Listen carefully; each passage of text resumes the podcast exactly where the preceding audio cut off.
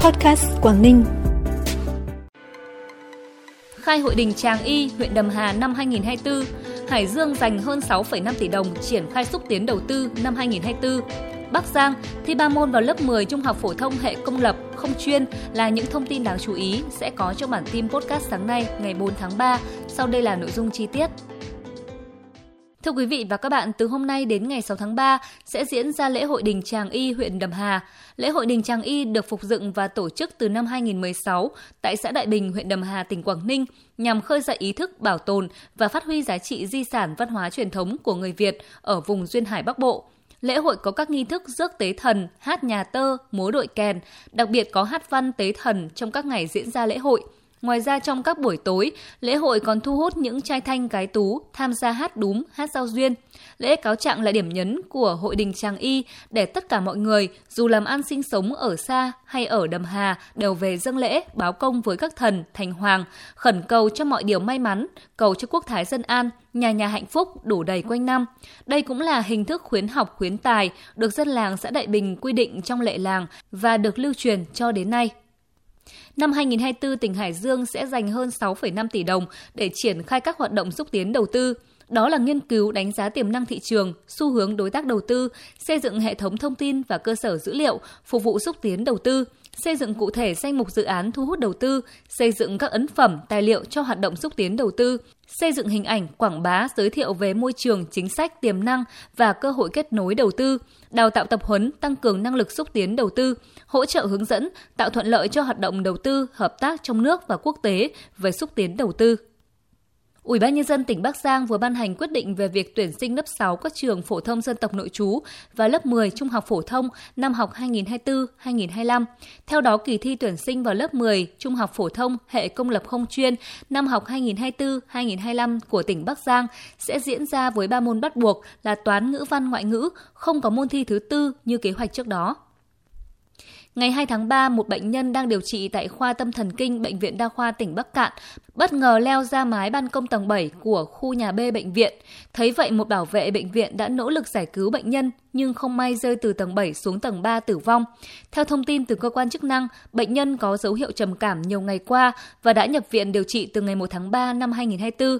Sáng ngày 2 tháng 3, bệnh nhân tự ý bỏ đi khỏi buồng điều trị và lên tầng 7 bệnh viện, sau đó trèo ra mái ban công với ý định tự tử. Do vị trí bệnh nhân cố thủ nằm trên mái cao, khó tiếp cận, nên lực lượng chức năng, người thân liên tục thuyết phục, vận động, nhưng bệnh nhân không hợp tác và cố thủ nhiều giờ trên ban công. Đến khoảng 14 giờ 50 phút cùng ngày, bệnh nhân nhảy xuống tử vong.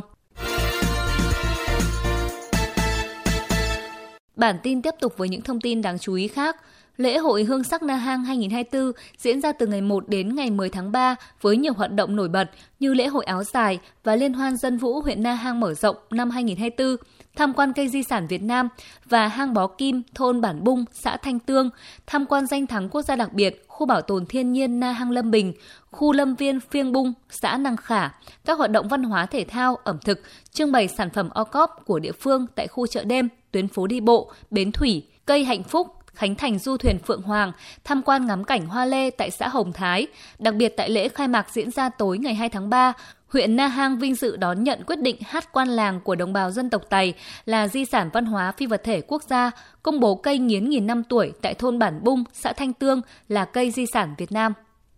Lễ hội đền Kỳ Cùng và lễ hội đền Tả Phủ Kỳ Lừa diễn ra trong 6 ngày, từ ngày 22 đến ngày 27 tháng Giêng. Đây là hai lễ hội mang đậm nét văn hóa truyền thống của nhân dân các dân tộc Lạng Sơn, thể hiện sự tri ân tưởng nhớ công lao to lớn của hai vị quan đã góp phần xây dựng và phát triển đất nước, phát triển xứ Lạng vào cuối thế kỷ 17, đầu thế kỷ 18. Trong dịp này còn có các hoạt động văn hóa thể thao đặc sắc như trình diễn nghệ thuật trong động nhị thanh và tam thanh, giải chạy Việt dã mùa xuân, biểu diễn võ thuật, múa sư tử và lân rồng, hội hát then, si lượn và múa sư tử mèo dân tộc Tài Nùng, hội đua bè mảng trên sông Kỳ Cùng lần thứ 3 năm 2024, liên hoan diễn sướng Chầu Văn Lạng Sơn mở rộng năm 2024, giao lưu khiêu vũ và nhảy hiện đại tỉnh Lạng Sơn mở rộng.